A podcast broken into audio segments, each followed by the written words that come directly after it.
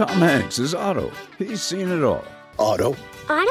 O T T O. You don't hear that name very often. I do. He's a man who gets easily annoyed. What are you doing? Parallel parking. Parallel to what? He has had enough. Are you always this unfriendly? I am not unfriendly. Okay, you're like a warm cuddle. But he's finding his joy again in the most unlikely place. I'm not sure about this. It's gonna be very fun. A Man Called Otto, only in cinemas now.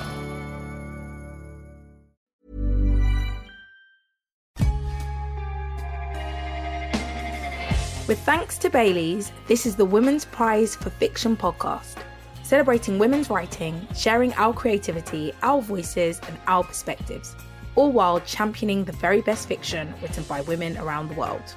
I'm Yomi Adegoke, your new host for season three of the Women's Prize podcast. We have a phenomenal lineup of guests for 2021, and I guarantee you will be taking away plenty of reading recommendations. Each bookshelfie episode, we ask an inspiring woman to share the story of her life through five different books by women. This episode includes discussions of grief, marital rape, and suicide. Hello and welcome to today's episode of Bookshelfie. I'm Yomi Adegoke and I'm absolutely thrilled to be joining you as your new host for Series 3, where I'll be lucky enough to be interviewing some incredible women about the work of other incredible women. Let me start by reminding you that this year's long list is out and the 16 brilliant authors and their books can all be found on our website, womensprizeforfiction.co.uk. We are still practicing safe social distancing, and this podcast is being recorded remotely. Today's guest, and I'm really going to have to calm myself as I say this. Today's guest is the internationally acclaimed writer Chimamanda Ngozi Adichie. Chimamanda is the author of three award winning novels Purple Hibiscus, Half of a Yellow Sun, and Americanah, as well as the short story collection The Thing Around Your Neck. Half of a Yellow Sun won the Women's Prize in 2007 and was adapted into a film starring Thandie Newton and Chiwetel Ejiofor. It was also crowned the winner of winners from 25 years of Women's Prize winning novels by a public vote at the end of last year. As well as being an accomplished writer, Chimamanda is also a hugely influential speaker. Her 2009 TED Talk, The Danger of a Single Story, is one of the most viewed TED Talks of all time. And in 2012, she followed up with We Should All Be Feminists. This has racked up millions of views and has been published as a book, as well as being sampled by Beyonce. Her latest work, Dear Ijeawele, or a feminist manifesto in 15 suggestions, continues the conversation about feminism, which I sincerely hope we'll be picking up today. And she's just announced another new book about the sudden death of her father last year, called Notes on Grief, which will be published in May. She joins me now on the line from Lagos, Nigeria. Chimamanda, thank you so much for joining me today. How are you doing? I am well, and uh, thank you for having me. It's nice to talk to you, Yomi. It's an absolute pleasure. Um, as I said in the intro, I am very much having to steady myself. I am a bag of nerves as a very big fan. Um, as you would have heard several times, you're not just an inspiration to writers everywhere, but female writers, black female writers, Nigerian writers specifically, and you know, as those things, I am just, it's truly an honor. So thank you so much. Um, so sorry if I fangirl a lot also, because I'm very excited to be speaking to you. Um, Chimamanda, have you always been a big reader? Yes. Yes, books have, have meant um, really everything to me. I don't remember when I, I didn't care about books. I don't remember when I, I wasn't a reader. I kind of now as an adult, um, I I miss how I read as a child, if that makes sense. I think that when I was much younger, I could just utterly escape inside a book. Now that I'm older and I guess more cynical, I, I, I just don't I don't know that I can do that anymore. I mean, I'm still I'm still very much a reader. I, I adore books, but I think my relationship with books um, maybe has changed a little bit, and I think it was a much healthier relationship when I was much younger. Would you say that your relationship with books have changed over the last year during lockdown? Would you say you've written, or sorry, would you say you've read less or more during lockdown? Uh, have I read maybe a bit more? But but also I should say that the, the lockdown experience for me has been very much shaped since June by losing my father. and that's been the most catastrophic thing that has has happened to me in my entire life and so it certainly changed what i read and how i read i, I found myself drawn to um, books and, and articles and, and poetry about grief um, and I also found myself reading things just differently. I mean, in the past, you're reading a novel and somebody loses somebody and you feel bad for the character. But suddenly, for me, reading about somebody losing a loved one in a novel would just just pierce my my soul. Just I, I just you know i just reacted very differently to to death and to grieving in the way that i read. Mm. my condolences regarding your father also. Um i'd like to speak to you if you don't mind about your decision to write notes on grief and that as a process because i can imagine obviously it being very cathartic in many ways to write but as you said you're reading about death differently writing about death must have also been a, a, very different experience, potentially painful one. So, could you talk me through that? It's it's interesting because I I don't even know why I wrote it. I just started writing it, and I think it's partly because I often um, I often deal with things by writing about them. It's not so much that I, I journal. I mean, I, I know that there are people who every day write reams and reams of things about about how they felt about things. I don't really do that, but and I think similarly to how I write my fiction, it, there's something intuitive about it, and you know, it was just such a painful, just such a um, an unfamiliar feeling. That's that's what it was. My grieving was so unfamiliar to me that I turned to writing to try and make sense of it. And I, I, wrote about how I was feeling. I wrote about what was happening and the immediacy of it, and and also just you know wrote about my father, who I absolutely adored, and when I was writing it, at some point I thought, I don't think I'm going to publish this. Mm. Um, and I had planned to just have my family read it. Actually, just have my brother, okay, read it, not even all of my family. Mm. But as I, I don't know, as it just sort of went on, I thought, you know what? I really hope that this might speak to somebody else who is experiencing grief.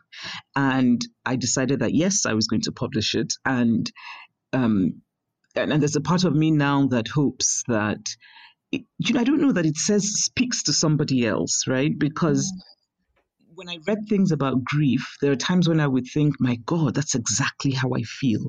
And other times I will think, I don't feel this way, but it's so interesting to know that this is how this person experienced their own grief.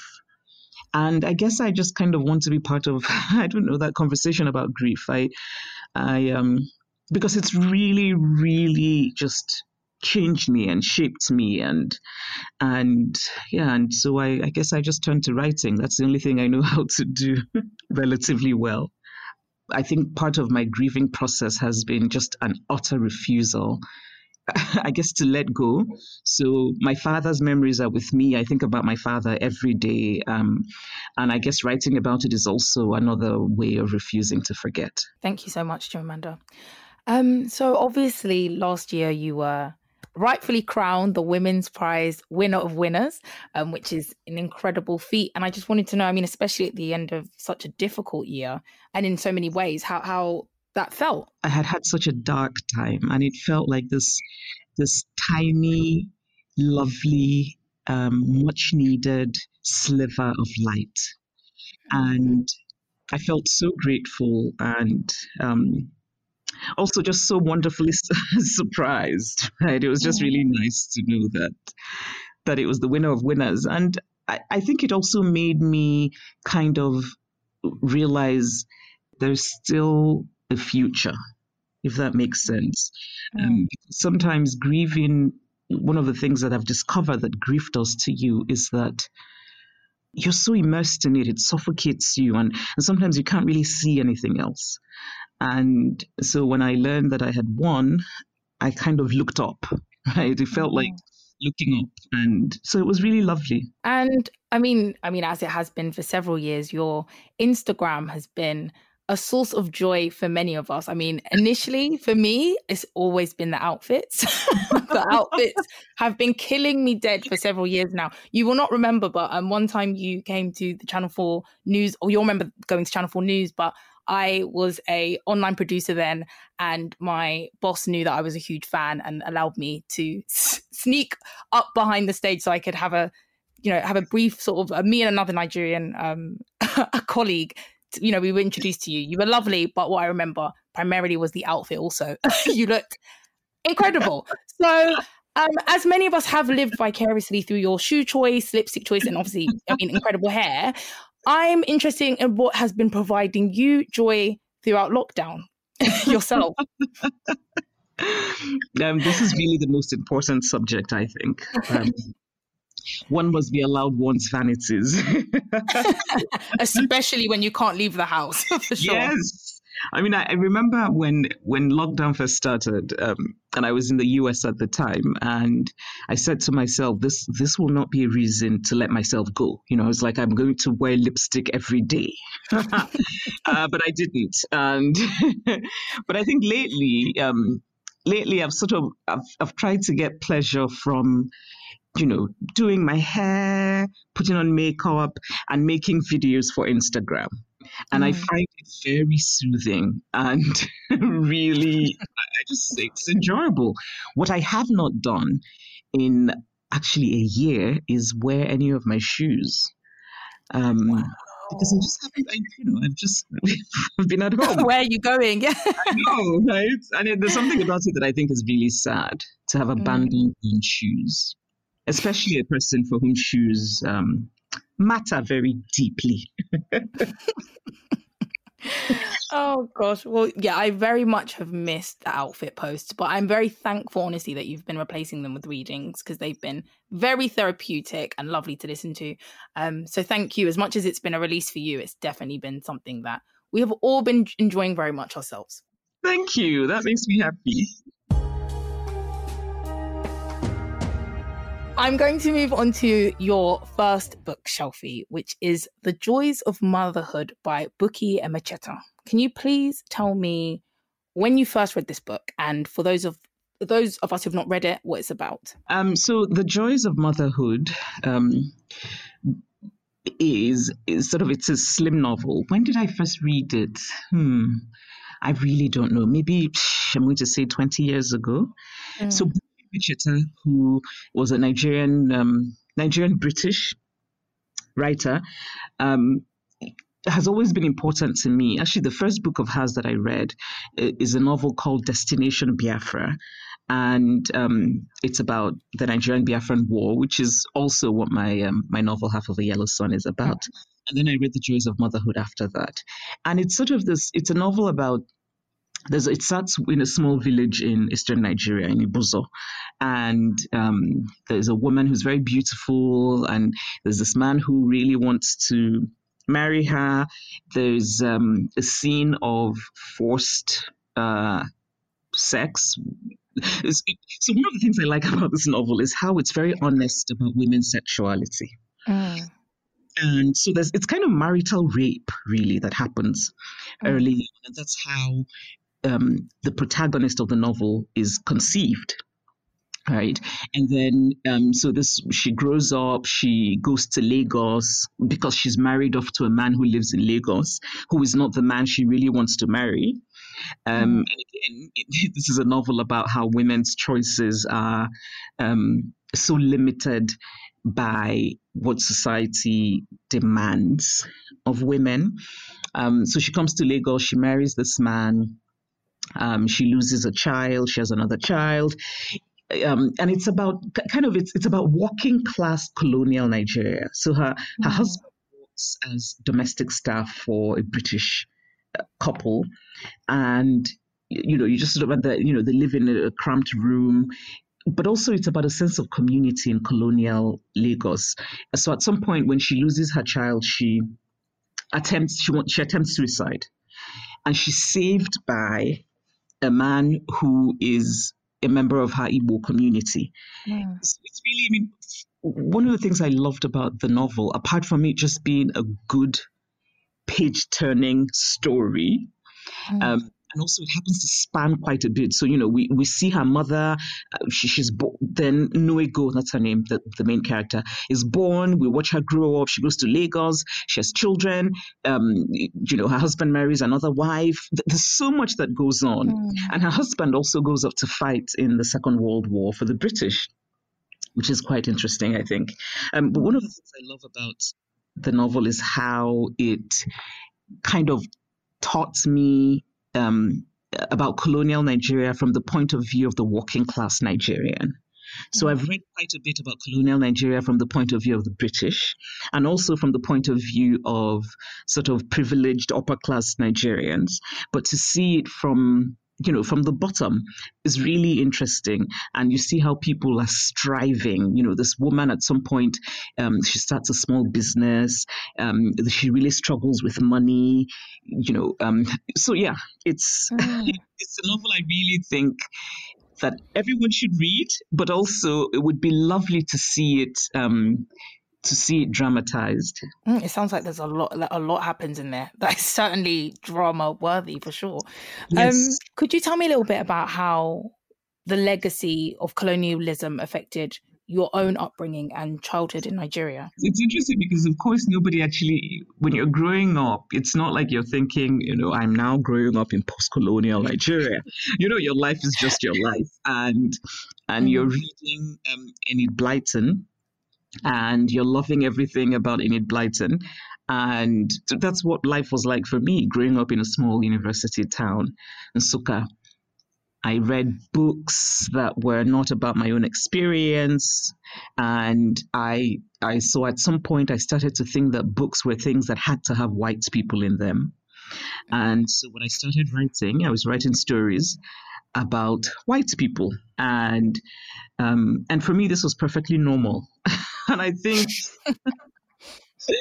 and and since then having and obviously I I, I, did a, a TED talk about it um, but having done that and since having talked to lots of people who grew up in you know quote unquote post-colonial societies it's actually very very common you know that many of us you know from Nigeria from Kenya from India that we read books that don't reflect our experience. And then that we start to think that it is normal. And at some point hopefully we kind of have an, an awakening. And i think for me that maybe that's the best way to illustrate what it means to have grown up in the shadow of british colonialism that idea of um, what stories you're exposed to and what stories you think are normal. And you spoke about you know how well this book you know it's it's it's unflinching in terms of its representation of female desire. And i want to sort of cast your mind back to when you first read that and how you know you felt reading that and whether that was something that was groundbreaking and whether that was maybe the first time that you'd come across um it, uh, female desire written about in that way in that context it probably was it's so hard for me to say if it was the first time but but i can say that it was incredibly rare Mm. um, in reading books about black african women Mm. to see an acknowledgement of any kind of you know sort of sexual agency or sexuality on the part of women so so so to read a sex scene in the joys of motherhood um, was uh, uh, sort of just incredible to me. And a sex scene in which the woman has pleasure that's really important to me right? Um, because and even just the, so the idea of, of a black woman having agency over her own body is something that I feel very strongly about, you know, just just politically. And so to see it reflected in this novel that was published, uh, I don't even know, I think it was published in the 70s, but it's it's about the 19, so it's sort of 1930s, 1940s Lagos. So to see that, it was just really incredible. And um, I remember, I remember this this little novel I, I read years ago when I was, you know, growing up. And I remember that novel. I don't remember the title, but I remember it because I felt cheated by it. So in the novel, a woman, uh, so there's a couple who's married, they don't have a child. And as often happens with African marriages, the mother in law, steps in and decides to bring a new wife for her son. So, so the chapter the chapter of a novel ends with the new wife being brought and the son saying, you know, Mama, why have you done this? And the mother saying, Well, you need to have a child. And then the next chapter, the woman is pregnant. And I remember thinking, what the hell happened? so I think I think for me that illustrated how a lot of I mean, so I remember thinking even then, and I was young, I was maybe 12 or 13, but I realized, wait, wait, wait, hold on. You've skipped a lot. Like, how did this happen? Right? Was it consensual? Did this woman participate willingly in the act that led to pregnancy or not? you know? so, so I think that the joys of motherhood doesn't do that. And that's one of the things I appreciated about it. Mm. And and speaking of um, motherhood, I'd love to touch on the subject because I think one thing that's really beautiful is someone who you know follows your social media presence, which is quite I'd say you you you're quite private, but simultaneously it, it, kind of flows through everything you do. It's almost as though the love of your your family unit almost this just escapes and snatches whether um your does that make sense yes, to you? like just yes. it's just actually i think i think that's really observant of you and i think you're absolutely right. Um i yeah no i absolutely agree. I think that um the reason that I am who I am, and the reason that I think the reason that I occupy my space in the world in the way that I do is because I have just the loveliest family, and I have that to fall back on. And and my daughter coming into my life is just the best thing that happened to me. She's the utter love of my life. She's um she's a fierce little thing, and but really, and, and the reason I, the reason I mean, so talking about family and how that's important is that I think it's also it's it's shaped the way that I um the the way that so so this idea of being you know successful and becoming a public figure isn't always um I mean it's interesting it's not always fun but I think the reason that I've um kind of done okay with it is because I have my family. I have I have just I have my um my siblings and I are very close. I have and I also have what I call my sort of my chosen family. I have a small circle of just you know really lovely friends who um, I just feel so ridiculously lucky to have. Oh, it's it's crazy because you can you can see it even without seeing them on social media and or sort of visibly. Honestly, you can see it. so that that's just very lovely to hear. Um, on that fantastic note, we will go on to your second book, Shelfie, which is Invisible Women by Caroline Criado Perez. Can you tell us what this book is about and what made you want to read it? Oh, so I read a review. This is actually a book that's only just been, I think, was published last year, maybe two years ago. Mm.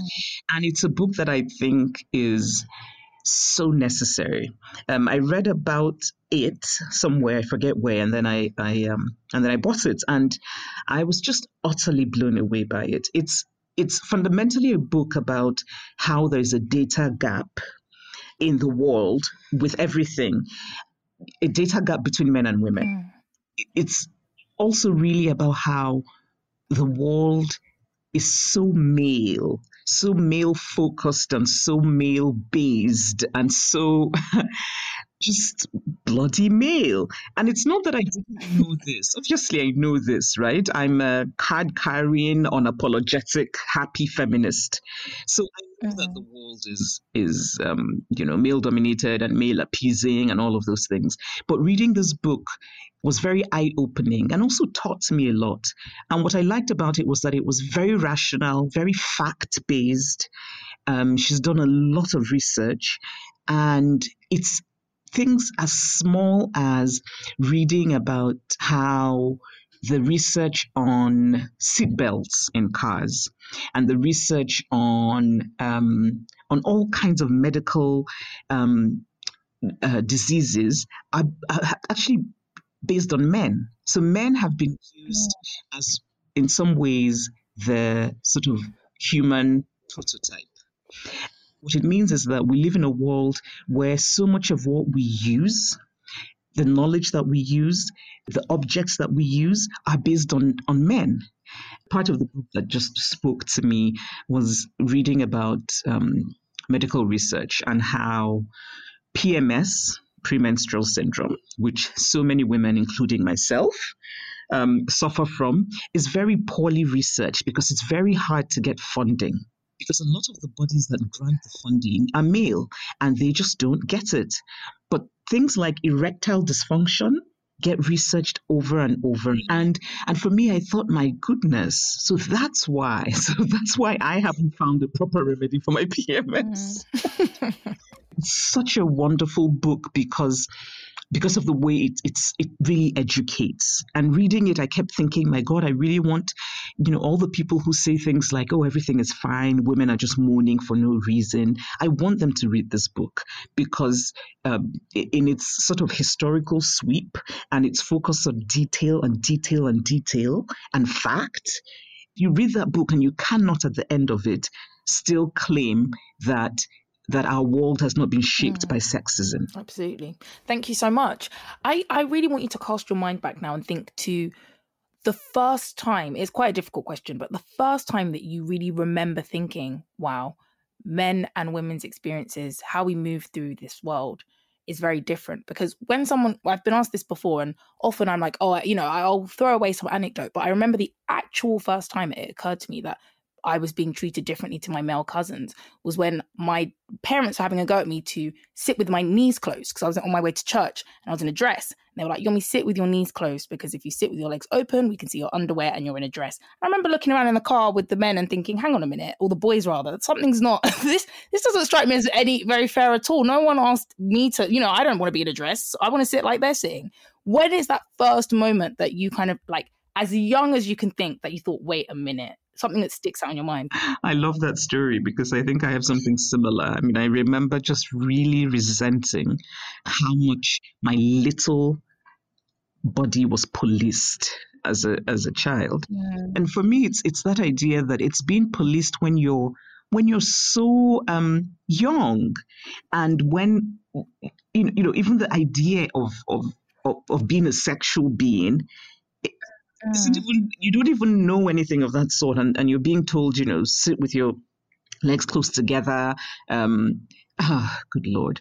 Recently a relative said that to my daughter and i just lost it. Oh gosh. and i said don't you dare tell her that. She can sit however the hell she wants to sit.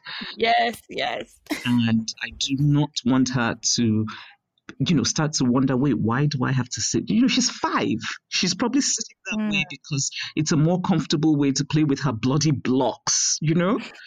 I mean the story that i like to tell was when i was in grade three and my teacher said that um, whoever got the best result on the test would be the class prefect and I, I got the best result and then she said oh but the prefect has to be a boy Oh my. I remember that so clearly, and I remember the boy, and I guess it's a good story to tell. But I, I, I'm- I Mm. don't think it was the first time. I think I knew even before, before then. I was about nine in grade three, so I think I knew before I was nine um, that that it was just different for for boys and girls. I grew up with my brothers, and and to my parents' credit, they really um, were quite progressive for their time and place, and so yes, there were some differences, but it wasn't that glaring for me growing up with my brothers. But it was observing the world, you know. And sometimes when we would go to my ancestral hometown, where you know you're in the village, and so sort of gender norms are so much more pronounced. I think in that kind of cultural setting.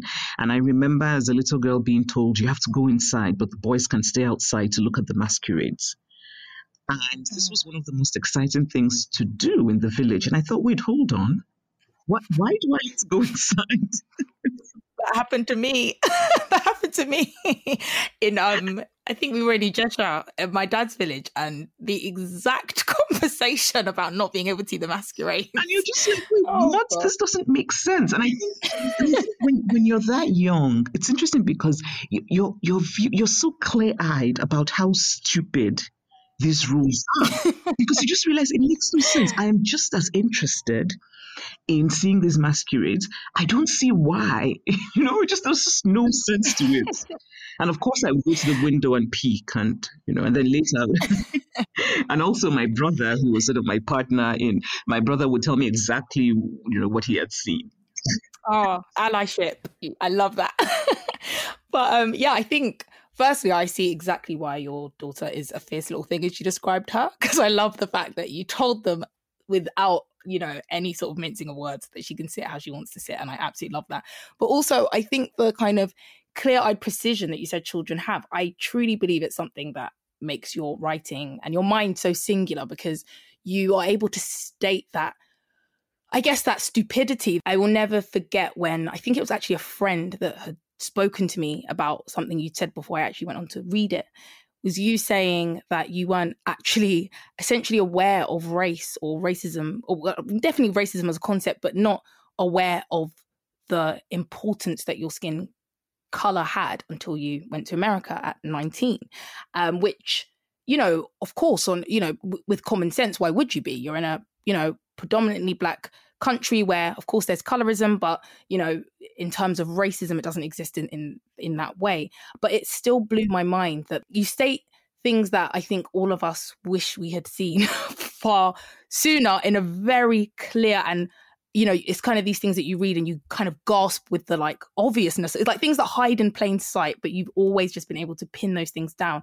And i want to talk to you about that because you know, you said that you it's not something you'd thought of and you'd had no need to think of. I'm interested in moving to the States, especially from somewhere like Nigeria, and how that made you perceive your identity differently and what it made you more aware of uh, aside from your race because obviously that's something you've spoken about but i'm interested for instance in whether the sexism felt different, whether you, you know, it, just what else it brought out about your identity as a woman of color, as a black woman in that space. Mm-hmm. No, it's interesting because you know how all of these things are kind of often intertwined. Um, mm. I remembered something that happened in New York a few years ago. I had um, done an event somewhere and I was with my best friend who is also a Nigerian woman, Uju. And so Uju and I were being picked up by the car that had been sent for me. And um, the driver of the car was a white man. And he was very he had a very condescending attitude. He was a bit too familiar. He was um, he wasn't he wasn't professional. And I remember sitting in the back with Uju and I was fuming. And and I often feel very conflicted about this sort of thing, which happens quite a bit. And and, and it happens because I am a, a black woman. And I think it also happens because there's a sense in which I'm sort of youngish. Mm. A lot of these white men who look at me and think, why should I be in service to you? Mm. So I remember saying to my best friend Uju, I said, you know, he would never act like this if he were picking up a white man. And I remember Uju saying to me, or a white woman. Mm. You know, and I realized, yes, actually, he would show the most respect to a white man, of course, but he also probably mm. wouldn't be as condescending to a white woman. Absolutely. Um, in the US, you know, first of all, taught me about race, and I like to call it that I became politically black. Mm. Obviously, I'm black. um, chocolate is the best, um, but it's a kind of political blackness, which is learning that this this skin color. Um, meant something and that in America it came with a lot of negative rubbish and all kinds of stereotypes attached to it. And, you know, growing up in Nigeria, it just wasn't the case. And so there's a part of me that still sort of reacts to many aspects of racism with a kind of incredulousness where I'm thinking, are you serious? right? But I think America also, um, the sexism in America, in my experience, is very much linked to race. Uh, but it's it's different. In Nigeria, it's a lot more, it's a lot more in your face.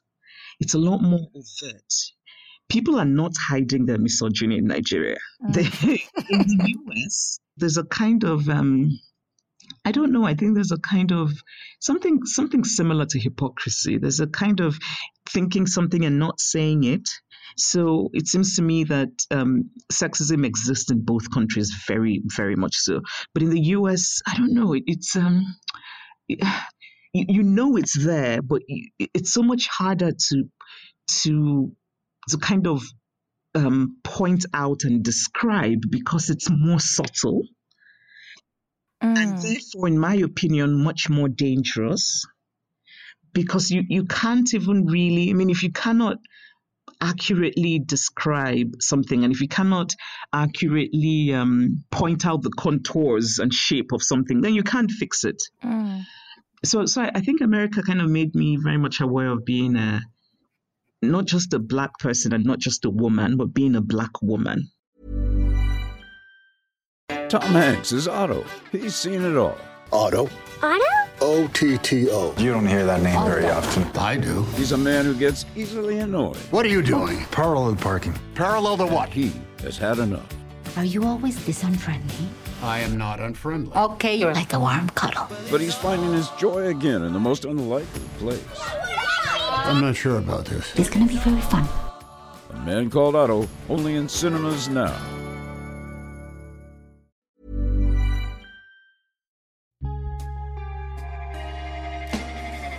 This podcast is made in partnership with Bailey's Irish Cream. Bailey's is proudly supporting the Women's Prize for Fiction by helping showcase incredible writing by remarkable women, celebrating their accomplishments and getting more of their books into the hands of more people.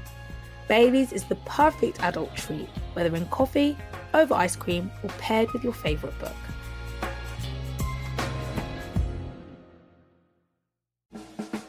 Enjoying the Women's Prize for Fiction podcast? Share the literary love and be part of the future of the Women's Prize Trust by making a one off donation to support our important work as a charity. Donations of all sizes help us to continue empowering women, regardless of their age, race, nationality, or background, to raise their voice and own their story. Search for Support the Women's Prize to find out more. Your third bookshelfie is the collected essays of Elizabeth Hardwick. Um, can you tell me more about the book? And also, for those who don't know who Elizabeth Hardwick is, why she is someone that you are drawn to? Oh, I adore Elizabeth Hardwick because she just writes the best sentences. That's it, really. So she's um, woman who she wrote a novel called Sleepless Nights, which I also love, but she was really known as a critic. She wrote about um, culture, she wrote about novels, she wrote about. So these essays are a collection, uh, I think, that sort of spans pretty much, I think, most of her writing life. And so it's quite broad. You know, she reviews books, um, she writes about. Um, civil rights movement. She, uh, you know, writes about art. I'd read a lot of male critics, some of them quite brilliant. But with her, there was something different. There's a kind of, she writes about things in a personal way without making those things about her. And you so you you get a sense of the person that she was. There's a kind of wit and wonderful sarcasm, and I love sarcasm in a woman. So I'm reading her, I'm underlining almost every sentence. And um, I read her like I read poetry. I dip in and out of, of Elizabeth Hardwick because you cannot read her in one sitting. You have to sort of, you know, take little sips. So, when did your interest, I suppose, in um, cultural and literary criticism start? Um, and how would you say it shaped your view of the world? Because I, one thing I love, like not just in your writing, but just even in your interviews and, and watching you speak, is you are such critical mind, and you really force people to rethink, and you speak in a way that's just very clear and clinical and difficult to argue with. Is that something that was shaped at all by, you know, critical writing? I guess so. I think it was certainly shaped by my reading. I, I think of myself as a student of life and a student for life. So I, I don't ever want to stop learning. And I'm always thinking about what I don't know. And I'm just always looking to learn. And obviously, it can be annoying sometimes because it also means that I ask questions endlessly. And, um, and the people close to me, so my family and friends will often say, don't start telling her a story unless you're ready to give her every damn detail. And so I think as a reader, as a writer, as a thinker, I'm very interested in clarity. Mm. And because I know that as a reader, I'm drawn to things that are very clear. So I guess it makes sense that you know, that what I then sort of, when I speak and write, that I'm also interested in clarity. I think the world is such a complex, interesting, even mystical place that um, we need clarity. We need, you know, we need to try and make sense of a world that is so just, you know, strange sometimes. We need to, um, I guess, try and sort of pull out the things that are, that are clear. I don't like all kinds of critical writing, but writing like Elizabeth Hardwick's, it's critical, but it's it also has sort of novelistic qualities because she deals with detail and and when she's making a case for something it's very clear like at the end of it you know what she's saying How aware were you of critics when you had your first book published in terms of how I don't want to say, yeah, how nervous were you, if at all? Is it something that you thought of? I mean, I guess most writers do, Yeah. if not all. You thought of when it first um, was Mm. published. oh yeah so two things i was so surprised and happy that somebody had agreed to publish the book that um, I mean, I, and I was worried about as when you as a creative person, that the minute you, you you're taking you're bringing something out into the world, there is worry and there's apprehension because you're thinking, will somebody read it? Will somebody get it? Will but with my first novel, because I didn't have high expectations, I had had such a hard time getting a publisher with people telling me that nobody cared about Nigeria. You know, I was writing about this family in Nigeria and I was being published in the US and and at the time the the publishing landscape just wasn't very diverse and so for me the fact that somebody had agreed to publish it was such a was such a big deal and such an achievement that I mm. felt like you, you can't even dare to hope that it will do well. Mm. And with my first novel, that's actually when I decided to stop reading reviews because I read a review,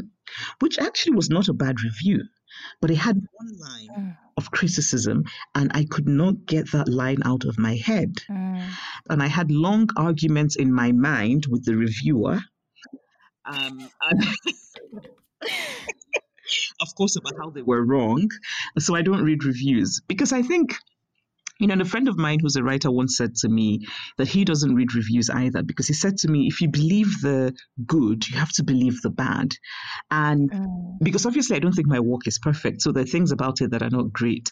But it, it's about deciding for yourself what those things are. So if somebody says to me, oh, you're not very good at character development, um, I don't want to spend my time thinking about that.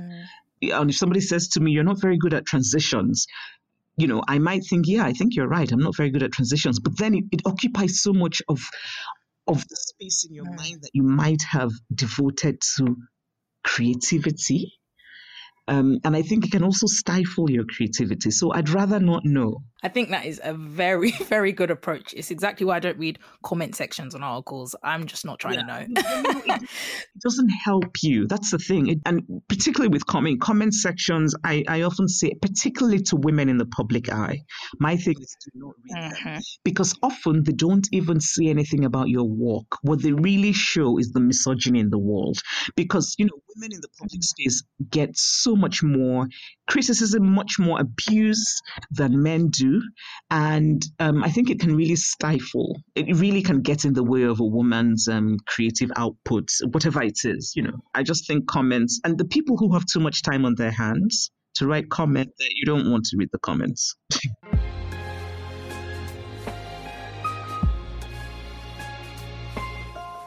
So your fourth bookshelfie is The Middleman and Other Stories by Bharati Mukherjee. Can you tell me when you first read this, please? I read this. Um, it was my first year in the US, so I read it in 1998, and um, and I remember I got it from the library at my at my um, university, and there's a story in there that I have been unable to forget. It's called The Management of Grief, and it's about an Indian family in Canada, and um, this woman has lost her her husband and her sons in a plane crash. So there was an Air India flight that was bombed, and it's really about it's such a, a subtle, beautiful, moving story about how she's just numb from grief. And then there's somebody who comes from the Canadian government who's talking about how to manage grief, and you know, this woman is just sort of looking at this Canadian um, government representative, and you can sense that this person talking about managing grief has no idea what grief is about. Mm. Now I'm actually talking about this, realizing I guess I have been interested in grief. Mm. but it's, um, I mean, for me, I remember reading it thinking, this is the kind of story I want to write. I want to write a story that resonates with people and a story that um, you know, I think that the best compliment for a story is when a reader doesn't forget it. Mm-hmm. Just, I just haven't been able to forget um, Bharat Mukherjee's um, story. Are you a big fan of short stories? Are they something that you read often? So I think I used to read short stories much more, um, you know, sort of 10, 15 years ago when I was, you know, d- sort of starting out in my writing career and um, you know, I was in a writing program, so mostly we read short stories. So I was reading a lot of short stories. I also wanted to learn about the form. I still read them, and I do like short stories. And when they're done well, I think they can really be um, just really searing and devastating, and and they can stay with you for a long time. I also write them, mm-hmm. and they're, they're actually not very easy to do well some people think that because they're short, that, that sometimes a short story will take me much longer than a novel does. I have short stories I started 10 years ago that I still haven't been able to finish. Quite a few Nigerian people are used to um, sort of living between two countries or having family that live between two countries. I mean, my, my sister's a journalist at BBC Africa. She pretty much lives here and stays in Nigeria for the other um, portion of the year, as does my dad. Um, but I'm interested in for you how you find splitting life between two countries and cultures and navigating them. I actually feel really fortunate that i can do this. I, I you know it's i think it seems to me just really the best possible arrangement. Uh, when i left nigeria at um, 19 to go to university i kind of always planned to come back um, and then you know going to school in the us there's a sense in which america kind of became a home of sorts. And, and then when I graduated, I sort of thought, all right, I want to come back to Nigeria, but I still kind of want America. so I wanted both. And so, you know, I become a different person when I'm in Nigeria. I, as my my my beloved friend Binyavanga Wainaina, whose memory still is just so, um, you know, he was a wonderful Kenyan writer. He he passed away and it's just still so difficult to think about him gone. But he once said to me, You're different in Nigeria. And I said, When I said, How am I different? He said, You're so much louder. And this is because he had he had seen me in the US and then he came to Nigeria and he's like, What? Um, so I, I think I become a different version of myself when I'm in Nigeria and a different version when I'm in the US because um, I guess in Nigeria you just have to be a bit louder to be heard. but I think it's also it goes back to I think when I was talking about sexism and how in Nigeria it's so much more overt. And so I'm a lot more um, I mean, being a woman in Nigeria, you're kind of navigating a kind of, um, you know, the, the, possibility of blatant disrespect. And so you're always sort of trying to guard against it. I sometimes feel that being in Nigeria makes it more difficult for me in public to be who I really am, which is sort of my default is to be um, kind of playful and you know mischief is very familiar to me um, and I like to tease people. And but I find sometimes that in certain spaces in Nigeria, I do not do that because being a woman and being playful with people is very often misunderstood. So I kind of you know hold back on that part of myself in a way that I don't necessarily in certain in certain spaces in the US.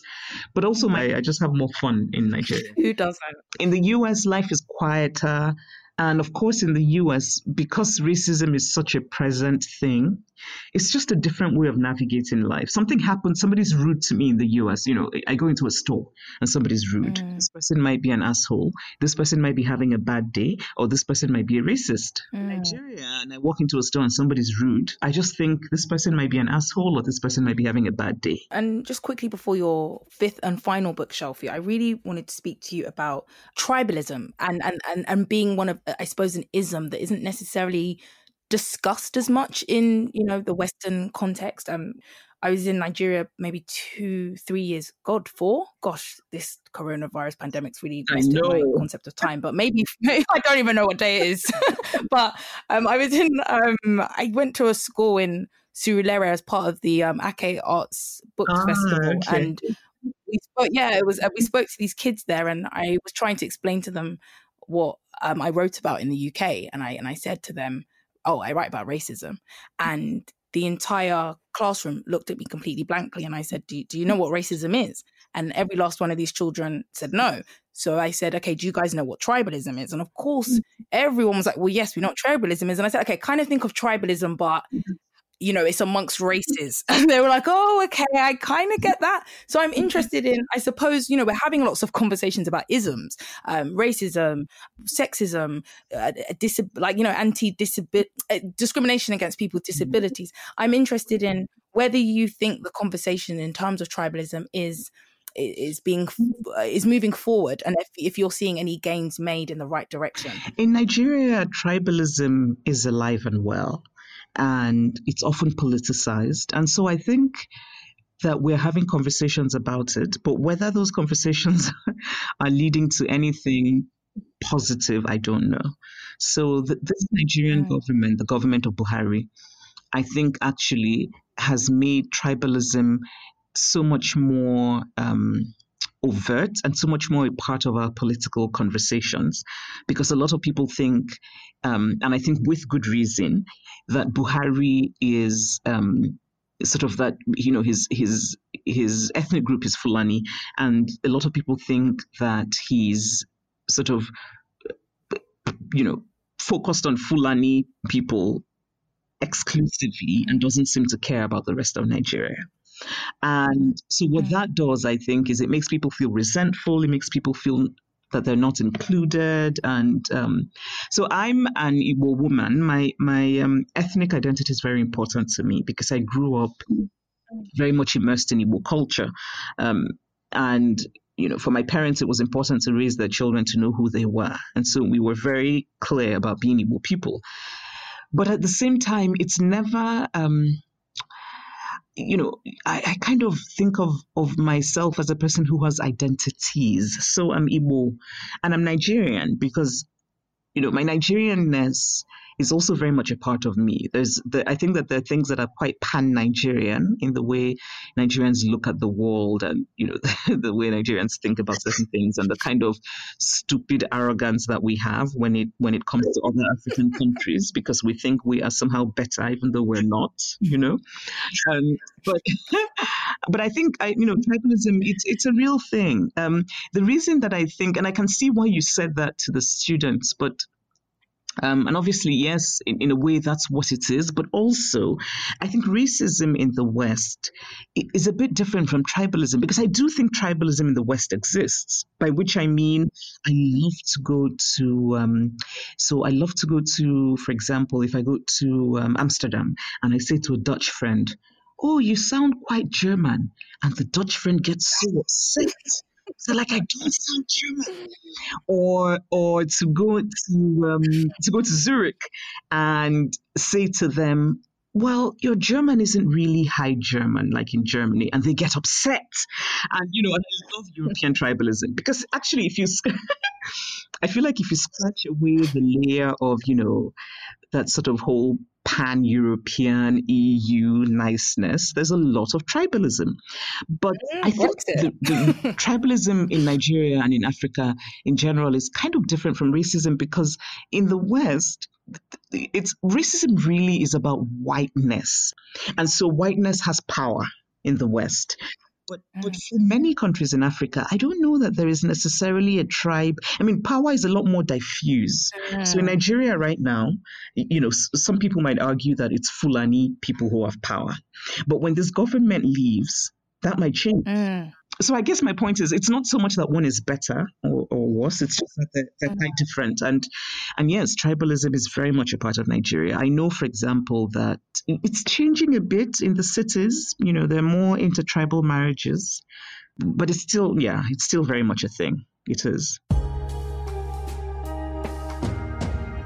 On to your fifth and final bookshelfie book this week, which is Passbook number 4.7927 by Muthoni Likimani. Chimamanda, please tell me more about this book and also about its author, Muthoni. So she's Kenyan, um, Muthoni Likimani. I'm not even sure I'm pronouncing it properly because I obviously don't speak Kikuyu. But some years ago, I went to Kenya and um, and I went because I had been invited by my dear friend Binyavanga Wainaina. And I met um, Muthoni Likimani, and she spoke at a literary event in Nairobi. And she was just this incredible woman who spoke about how important it was for us, for us as Africans to write our history. And so she had written this book about what was then called the Mau Mau in Kenya. And in my mind, and, and this is also what sort of British um, colonialism does, is that in my mind, the Mau Mau was sort of this thing where, you know, crazy Africans were just killing innocent whites. But then I read her book and and since then I've really been interested in that period in Kenya.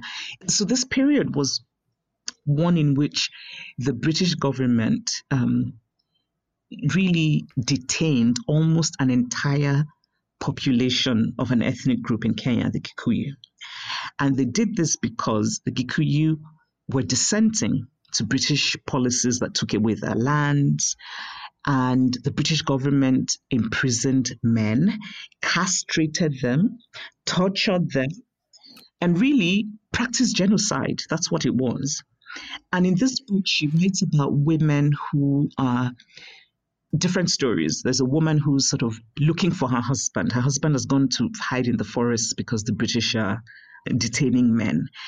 So at the time, the British government, because they wanted to control the Kikuyu and because they were worried about how um, the Kikuyu were organizing to, um, you know, sort of protest all of these British policies. So they instituted this rule that said you could not move around the country unless you had a passbook. This, so you, you you needed to have a pretty much a document to walk around in your own damn country and it was difficult to get this. And as a woman in particular, you couldn't get it unless you had a job, which was recognized by the British state, or you had a husband who was not considered um, you know, a bad guy.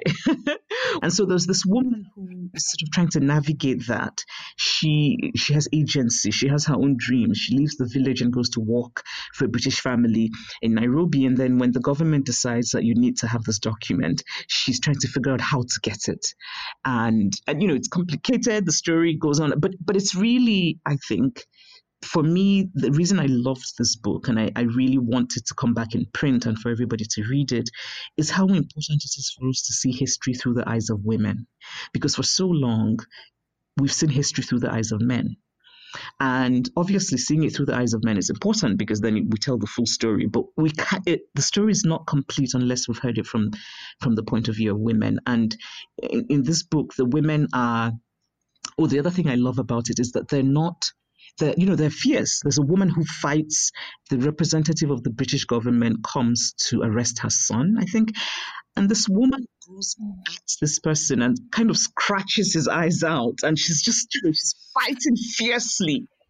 Um, and there are also women who, you know, so so I love that it's a book in which women have agency and women are complicated and complex. And how would you say this book has affected your feminism? Before I read the book, just listening to Muthoni Likimani talk that day in Nairobi, I felt so inspired.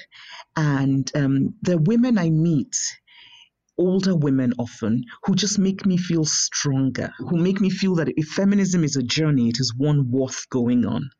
And she made me feel that way. And she also made me determined to write more about about my history, right? About about Nigerian history. And um, so I really, I deeply admire her. In speaking of feminism, um, one of the things that people often say is, you know, and, and, and in a positive way and in a complimentary way is that you have helped make me- feminism mainstream. But I'm interested in how that concept sits with you and whether that's a, a, you know something you actually agree with. Um, yeah, I mean, I, I like one of the things that I like the idea that there are young people today who who kind of know about feminism because I started talking about it. And, and I, I do think that feminism should be mainstream. I think that the goal of feminism should be to make itself redundant. I, I, I live in a world where we don't need feminism because the only reason we need feminism is because sexism exists. So I kind of believe very strongly that it should be mainstream, that we should have these conversations, that um, and we should do them. I think uh, it seems to me increasingly that we need more compassion because um, there, there are people who, because they've been immersed in misogyny for so long, they can't even see sexism. This is one of the things about the um, the, the book Invisible Women by um, Caroline Criado Perez is that she writes about how a lot of these things that ignore women it isn't really because people are sort of evil and saying we're going to ignore women. Mm. Like they've been so immersed in misogyny that they just forget that women exist. They forget that women matter. Right? 50% of the world's population just kind of disappears. Um, I mean, I, I do think that yes, that feminism should be mainstream, and and when people tell me, oh, you've made it mainstream or you've made it um, accessible, it kind of makes me happy. But at the same time, so I'll end with this. In um, I spoke in South Africa some years ago, and a woman there asked me a question that I've often thought about. She said to me, you know, you've made feminism cool.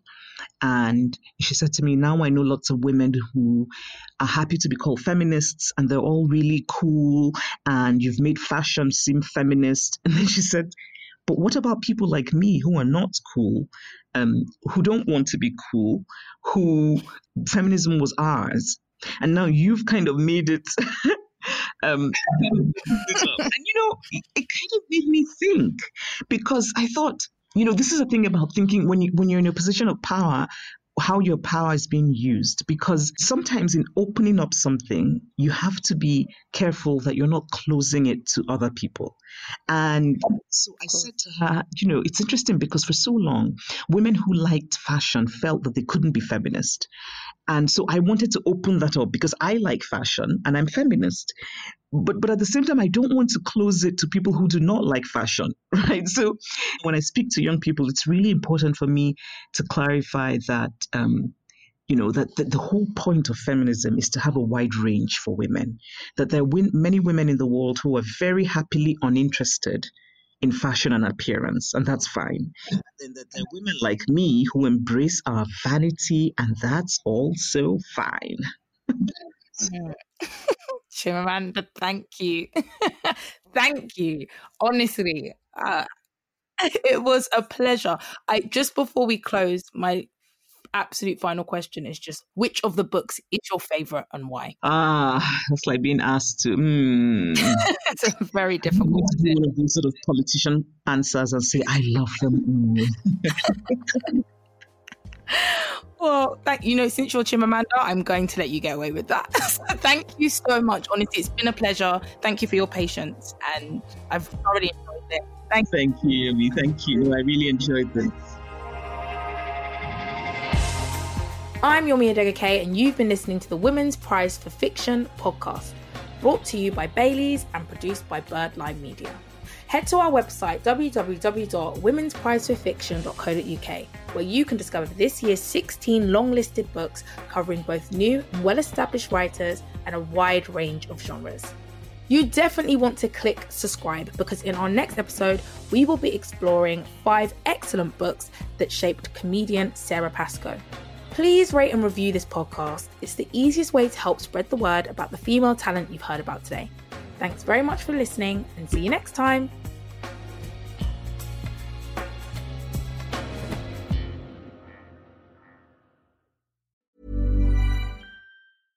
Tom Hanks is Otto. He's seen it all. Otto. Otto? O T T O. You don't hear that name very often. I do. He's a man who gets easily annoyed. What are you doing? Parallel parking. Parallel to what? He has had enough. Are you always this unfriendly? I am not unfriendly. Okay, you're like a warm cuddle. But he's finding his joy again in the most unlikely place. I'm not sure about this. It's gonna be very fun. A man called Otto, only in cinemas now.